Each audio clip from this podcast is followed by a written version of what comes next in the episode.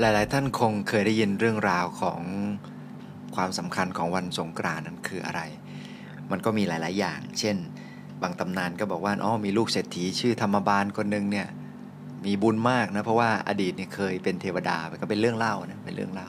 เทวดาเรียกว่าพ่อแม่ไม่มีลูก พอพ่อแม่ไม่มีลูกเนี่ยปรากฏว่าก็เลยไปบนบานสารกล่าว บนบานอยู่หลายปีทีเดียวจนกระทั่ง รุกเทวาท่านหนึ่งเรียกว่า เดินทางไปขอกับพระอินทร์เลย ก็ได้ธรรมบาลมาเกิด พอนายธรรมบาลมาเกิดก็ก็เป็นคนมีปัญญาฉลาด ทีนี้ก็คงจะมีเรื่องราวกับกบิลพรมเนี่ยก็ลงมาท้าทายกันถึงเรื่องของสิริ หรือว่าราศีเนี่ยมันจะเกิดขึ้นในช่วงเช้าในช่วงกลางวันแล้วก็ช่วงค่ำในตรงไหนของอวัยวะใดเลยไปได้ยินนะเกือบจะตายอยู่แล้วเพราะว่าได้ต่อรองกันว่า ถ้าท่านรู้เนี่ยเรายินดีจะตัดคอบูชาธรรม แต่ว่าถ้าธรรมบาลตอบไม่ได้เนี่ยเราก็จะตัดคอท่าน สุดท้ายแล้วก็ไปนอนพักจิตพักใจบอกไม่เอาอะไรละไปนอนอยู่ใต้ต้นไม้ ก็ได้ยินเหี่ยวคุยกันบอกว่าเนี่ยเดี๋ยวพรุ่งนี้เตรียมกินได้เลย ธรรมบาลคนนี้จะต้องตายแน่ๆ เพราะว่าตอบคำถามไม่ได้ก็ถามไปว่าคำถามเรื่องอะไรล่ะ ถามเรื่องสิริตอนเช้าอยู่ไหนตอนกลางวันอยู่ไหนตอนเย็น ตอนเย็นอยู่ค่ำอยู่ไหน แต่เขาตอบไม่ได้อ้าวแล้วเจ้ารู้คำตอบไหม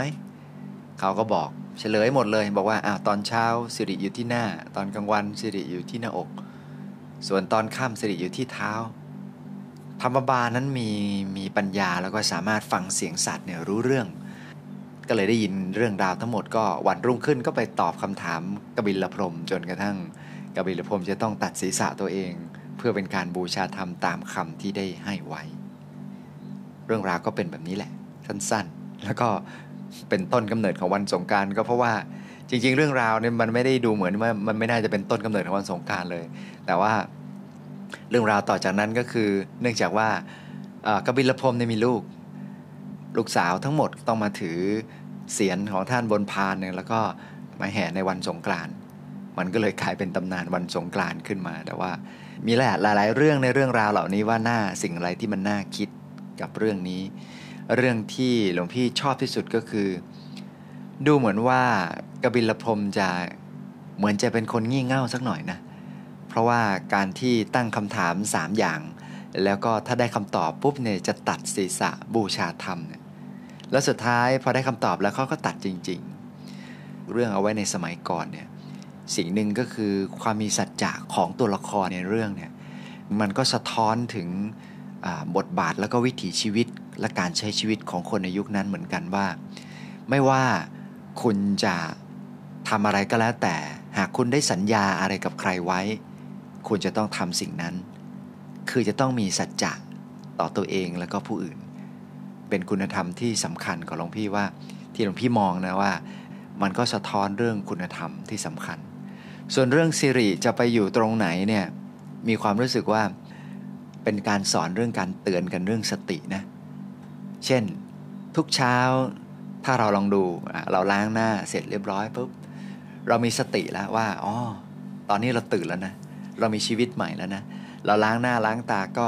เออสีหรือว่าสิริเนี่ยมันบังเกิดขึ้นที่หน้า เราก็ดูเลยว่าเรามีชีวิตแล้วลมหายใจเกิดขึ้น นี่สติเกิดขึ้นระดับหนึ่ง พอตอนกลางวันอยู่ที่หน้าอก เราก็จับที่หน้าอกอ้าวมันยังหายใจอยู่นะ มันยังเต้นอยู่นะหัวใจ เพราะนั้นสติกลับคืนมาละที่ตัวนะครับทั้งหน้าทั้งหน้าอกทั้งร่างกาย เริ่มมีสติ พอตอนค่ำเนี่ยมีสติไปอยู่ที่เท้า ตรวจดูแล้วสำรวจตรวจสอบดูทั้งร่างกายของเราแล้วว่าอ๋อมันไปลงที่เท้าเพราะนั้นดูแลเท้าของเราล้างเท้าอะไรก็แล้วแต่เถอะแต่ว่า มันก็ย้อนกลับมาที่ตัวของเราเพื่อให้ตัวเรานั้นมีสติเกิดขึ้นในสามวาระ อะไรต่างๆที่อยู่ในวันสงการมันก็สอนให้เรามีสติว่าอย่าประมาท เพราะว่าวันคืนก็ล่วงไปล่วงไป บัดนี้เรานั้นทำอะไรอยู่ เตือนสติเราอย่างนี้นะไม่ว่าจะสงกรานจะแปลว่าการเข้าโคจรของดาวพระอาทิตย์จากราศีมีนา ไปสู่ราศีเมษา ราศีเมษอะไรต่างๆ ก็ยังไงก็แล้วแต่มันก็ข้ามราศีกันทุกเดือนอยู่แล้ว เพียงแต่ว่าเดือนนี้เป็นเดือนที่พิเศษหน่อย แล้วก็ถ้าไม่ว่าจะเป็นความร้อนที่จะเกิดขึ้นในช่วงเวลานี้มากนะก็พระอาทิตย์เนี่ยใกล้เส้นศูนย์สูตรมาก อากาศก็ร้อน โดยเฉพาะอย่างยิ่งช่วงนี้มีเรื่องของโรคระบาดโควิด -19 ด้วย ค่อนข้างอันตรายอยู่ พอสมควรแต่ว่าก็ไม่ต้องถึงกับตระหนกหรือว่าตื่นตระหนกจนมากไป แต่ว่ายังไงก็ต้องไม่ประมาท เพราะว่า สุขภาพเรานั้นเราไม่สามารถดูตัวเราเองได้หรอกว่า เอ ตอนนี้สุขภาพเราดีมากขนาดไหนเนี่ยบางคนอ่อนแอมากเกินไป เจอไข้พิษร้อน เจออการเปลี่ยนแปลงของอากาศเล็ก ๆ น้อยๆก็ป่วยแล้วนะเพราะนั้นก็ต้องดูแล้วว่าเราจะต้องออกกำลังกายเราต้องมีอาหารเราต้องไปสูดอากาศที่ดีที่ไหนเพื่อกระตุ้นให้ร่างกายของเรานั้นมีความแข็งแรง แล้วก็สามารถที่จะมีแอนติบอดีในการป้องกัน แต่สิ่งที่เราทำได้อย่างหนึ่งก็อาจจะฝึกสมาธิ เล่นโยคะสักหน่อยหายใจเข้าลึกๆ แล้วก็แอบกลั้นหายใจไว้สัก 6 วินาที แล้วก็ค่อยๆ ปล่อยลมออกมา ควบคุมการหายใจเข้าออกของเราได้สามารถ ระลึกถึงลมหายใจที่เข้าออก โดยอัตโนมัติโดยที่ไม่ต้องวิ่งตามลมหายใจจนกระทั่งมันเหนื่อยเนี่ยแต่ว่าเราสามารถสังเกตลมหายใจที่กลางตัวของเราได้ พอสังเกตลมหายใจที่ระบายไปสุดกลางตัวได้ แล้วก็มีสติแน่นิ่งอยู่ตรงนั้นเนี่ยมันจะเหมือนกับเรามีที่ปัก มีหลักมีมั่นมีศูนย์กลาง เวลาเราไปยืนทำหน้าที่ในการพูดในการที่จะต้องอธิบายแบ่งปันในการที่จะใช้ศักยภาพของเราต่างๆนานาในการทำงานชีวิตประจำวันก็ตาม ถ้าเรามีความรู้สึกว่า พลังทุกสิ่งทุกอย่างคำพูดออกมาจากกลางตัวของเรา แล้วก็ผ่านอารมณ์เย็นๆผ่านอารมณ์สบายออกมาจากตัวของเราตลอด ไม่ว่าตอนนี้เราจะรับฟังอยู่ก็ตาม ถ้าเรามีความรู้สึกว่าทุกสิ่งทุกอย่างที่เรารับฟังนั้นเสียงนั้นมันม้วนลงไปผ่านหูเข้าสมองลงไปที่ภายใน เรียกว่าเราสามารถฝึกสมาธิได้ดีขึ้นมาอีกระดับหนึ่งแล้ว ค่อยๆพัฒนาไป เพราะว่าการฝึกสมาธิจะรีบร้อนจะเอาประเดี๋ยวประดาวให้ได้ได้ได้แรงใจก็คงไม่ได้ ก็คงจะค่อยๆฝึก และไม่ว่าจะมีอารมณ์อะไรเข้ามากระทบ อารมณ์อะไรที่ปรากฏขึ้นในใจ จะเป็นอารมณ์ร้อน อารมณ์เย็นดีใจเสียใจ ปลื้มใจชวนน้ำตาไหลอะไรก็แล้วแต่ สังเกตอารมณ์นั้นให้เกิดขึ้นแล้วก็ทำให้เป็นปกติ ไม่ทำให้อารมณ์เหล่านั้นมาทำลาย ความสว่างของใจ ความนิ่งความสงบของใจของเราได้ ถ้าทำได้อย่างนี้จนเป็นกิจนิสัย จนเป็นลักษณะนิสัยหลวงพี่ยังเชื่อมั่นว่า เราก็สามารถที่จะพัฒนาแล้วก็เปลี่ยนแปลงตัวเองไปในทางที่ดีได้อย่างแน่นอน อันนี้ก็เป็นเรื่องราวของวันสงกรานว่า วันมหาสงการจะเป็นวันมหาสติ วันที่เราจะมีการลำลึกถึงตัวของเราเองได้มากน้อยแค่ไหนในแต่ละวันก็ต้องหาเรื่องชวนใจของเราเนี่ยให้อยู่นิ่งกับตัวเองธรรมบทเนี่ยพระสัมมาสัมพุทธเจ้า ตรัสเอาไว้ว่า บุคคลที่ทำกรรมชั่วไว้ หนีไปแล้วในอากาศ ก็ไม่พึงพ้นจากกรรมชั่วได้ หนีไปในท่ามกลางมหาสมุทรก็ไม่พึงพ้นจากกรรมชั่วได้ หนีเข้าไปสู่ซอกภูเขา ก็ไม่พึงพ้นจากกรรมชั่วได้ เพราะเขาอยู่แล้วในแผ่นดินส่วนใด พึงพ้นจากกรรมชั่วได้ แผ่นดินส่วนนั้น หามีอยู่ไม่ ก็คือไม่ว่าจะ อยู่ที่ไหนก็ตาม จะอยู่บนอากาศ จะอยู่ในมหาสมุทร จะอยู่ในซอกเขาภูเขา ก็ไม่สามารถพ้นวิบากกรรมได้ถ้าหากว่าเราไปทำกรรมชั่วเอาไว้ นิกาอยู่ตัวหนึ่งถูกไฟไหม้ตายในอากาศ เรื่องราวนี้เนี่ยพระภิกษุก็เล่ากันบอกว่าเนี่ยมีเรื่องเล่ากันนะว่า เปลวไฟเนี่ยลุกขึ้น จากเตาของหญิงคนหนึ่งในบ้านกำลังหุงข้าวทำอาหารอยู่ ปรากฏว่ามีหญ้าหญ้าเส้นหนึ่งก็ปลิวเข้ามาสู่เตา แล้วก็ลมก็ตีให้หญ้าเส้นนี้เนี่ยไฟไหม้ลอยไปในอากาศ ลอยไปในอากาศ กาตัวนี้ก็ถูกไฟไหม้ไม่สามารถดับได้ยิ่งกระพือปีก ไฟก็ยิ่งลุกโหม ลอยตกลงมาตายนั่นแหละ ประการที่สองเรื่องเรื่องก็มีอีกว่า มีภรรยาของนายเรือเนี่ยก็ถูกถ่วงน้ำก็บอกว่า ปรากฏว่าเรือเนี่ยจับฉลากกันว่าใครเนี่ยจะเป็นกาลากินีอยู่ในเรือเนี่ยปรากฏว่าจับฉลากถึงสามครั้งก็ลงไปที่นางคนเดียว นางผู้หญิงคนนี้ก็ไม่รู้จะทำยังไง แต่ว่าทุกคนก็กลัว ทุกคนก็กลัวมรณะภัย ก็ก็กลัวตายกันนะกลัวตายกันหมดแต่ว่าจับฉลากว่าใครเป็นกาลากินีเนี่ยให้ออก ปรากฏว่า หญิงคนนี้ก็จับได้สามครั้งก็ก็เลยต้องจับหญิงคนนี้ถ่วงน้ำมหาสมุทรตายไป นี่ก็เป็นเรื่องอีกเรื่องหนึ่งเรื่องต่อไปก็เป็นเรื่องของพระภิกษุเจ็ดรูปอดอาหารอยู่ในถ้ำปรากฏว่าพระเนี่ยไปอยู่ในถ้ำจะไปบำเพ็ญเพียรพอเข้าไปในถ้ำจู่ๆแผ่นหินก็ไหลลงมาปิดถ้ำพอดี หินมันก็ไหลมาปิดถ้ำพระก็ออกไม่ได้อยู่ในถ้ำนั้นตลอดเจ็ดวัน ก็หิวข้าวโซ ไม่มีเรี่ยวไม่มีแรงเลย ปรากฏว่าพอวันที่เจ็ดเท่านั้นแหละ หินซึ่งทุกคนก็รู้ว่ามีพระอยู่ก็พยายามดันกันอยู่ 7 วันพยายามงัดพยายามอะไรก็ทำอะไรไม่ได้ จนวันสุดท้าย หินมันก็ค่อย ๆ พลิกแล้วก็ไหลลงต่ำลงมาอีกก็เลยทำให้มีช่องเปิดถ้ำได้ คนก็ออกมาได้ พระก็ออกมาได้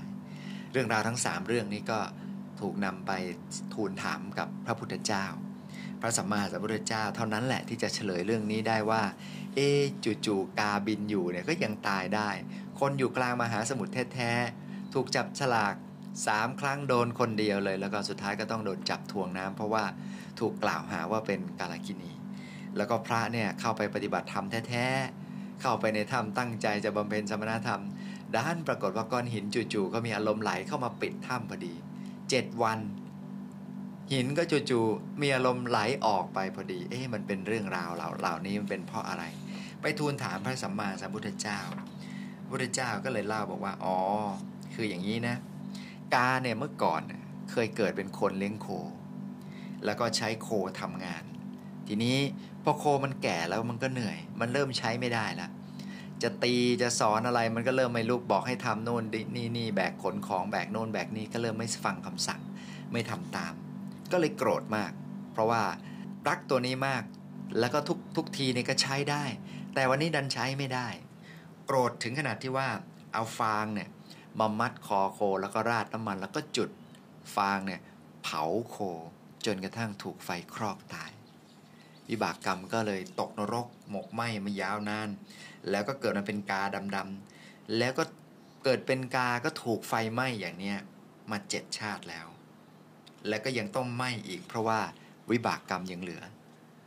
ต่อไปก็พวกภรรยาของนายเรือที่ว่าโดนจับถ่วงน้ำอันนี้ก็ทำวิบากกรรมออกมาเหมือนกัน วิบากกรรมก็คือว่าเมื่อก่อนเนี่ยนางเนี่ยมีสุนัขตัวหนึ่งซึ่งเป็นสุนัขที่ ดูเหมือนจะเป็นสุนัขที่รักนางไม่ว่าจะทานางจะทำอะไรก็ตามทำอาหาร ไปป่าไปโน่นไปนี่เนี่ย สุนัขตัวนี้ก็จะตามนางต้อยต้อยต้อยต้อยต้อยตลอด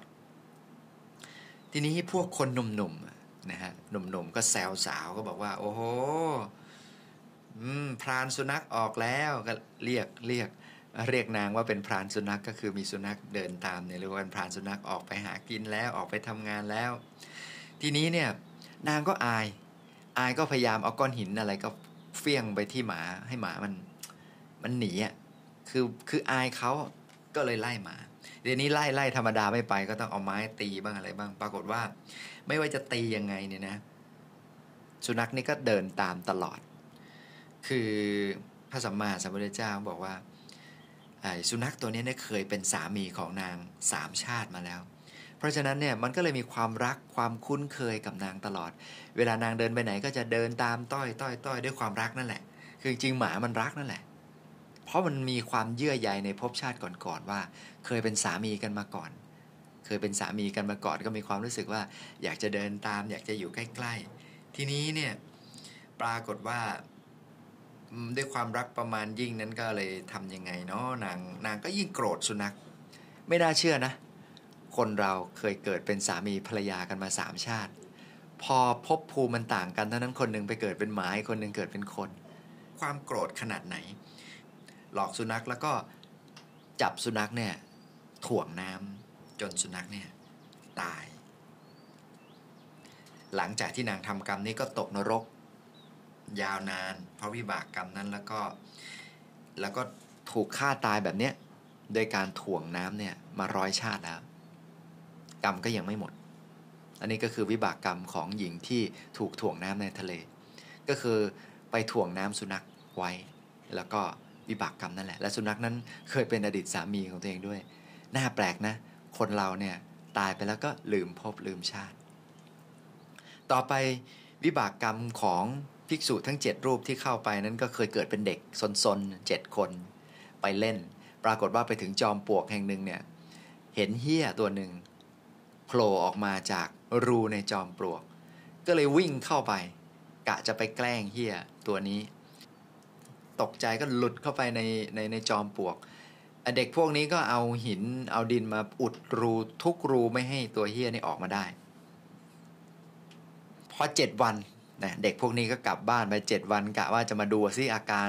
มันจะเป็นยังไงบ้างนะฮะปรากฏว่าก็เปิดเอาก้อนดินก้อนหินตัวเองออก แล้วก็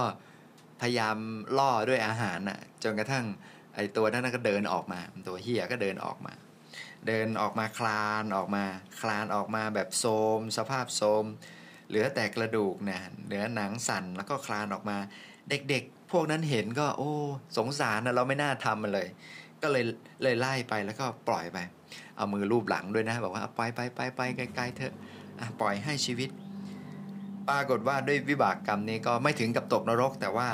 เด็กทั้ง 7 คนนี้พอไปเกิดชาติไหนชาติไหนก็จะต้องมีการอดข้าวร่วมกันเนี่ยเจ็ดวันตลอดเลยวิบากกรรมที่ขังไอตัวนี้เอาไว้เนี่ยนะ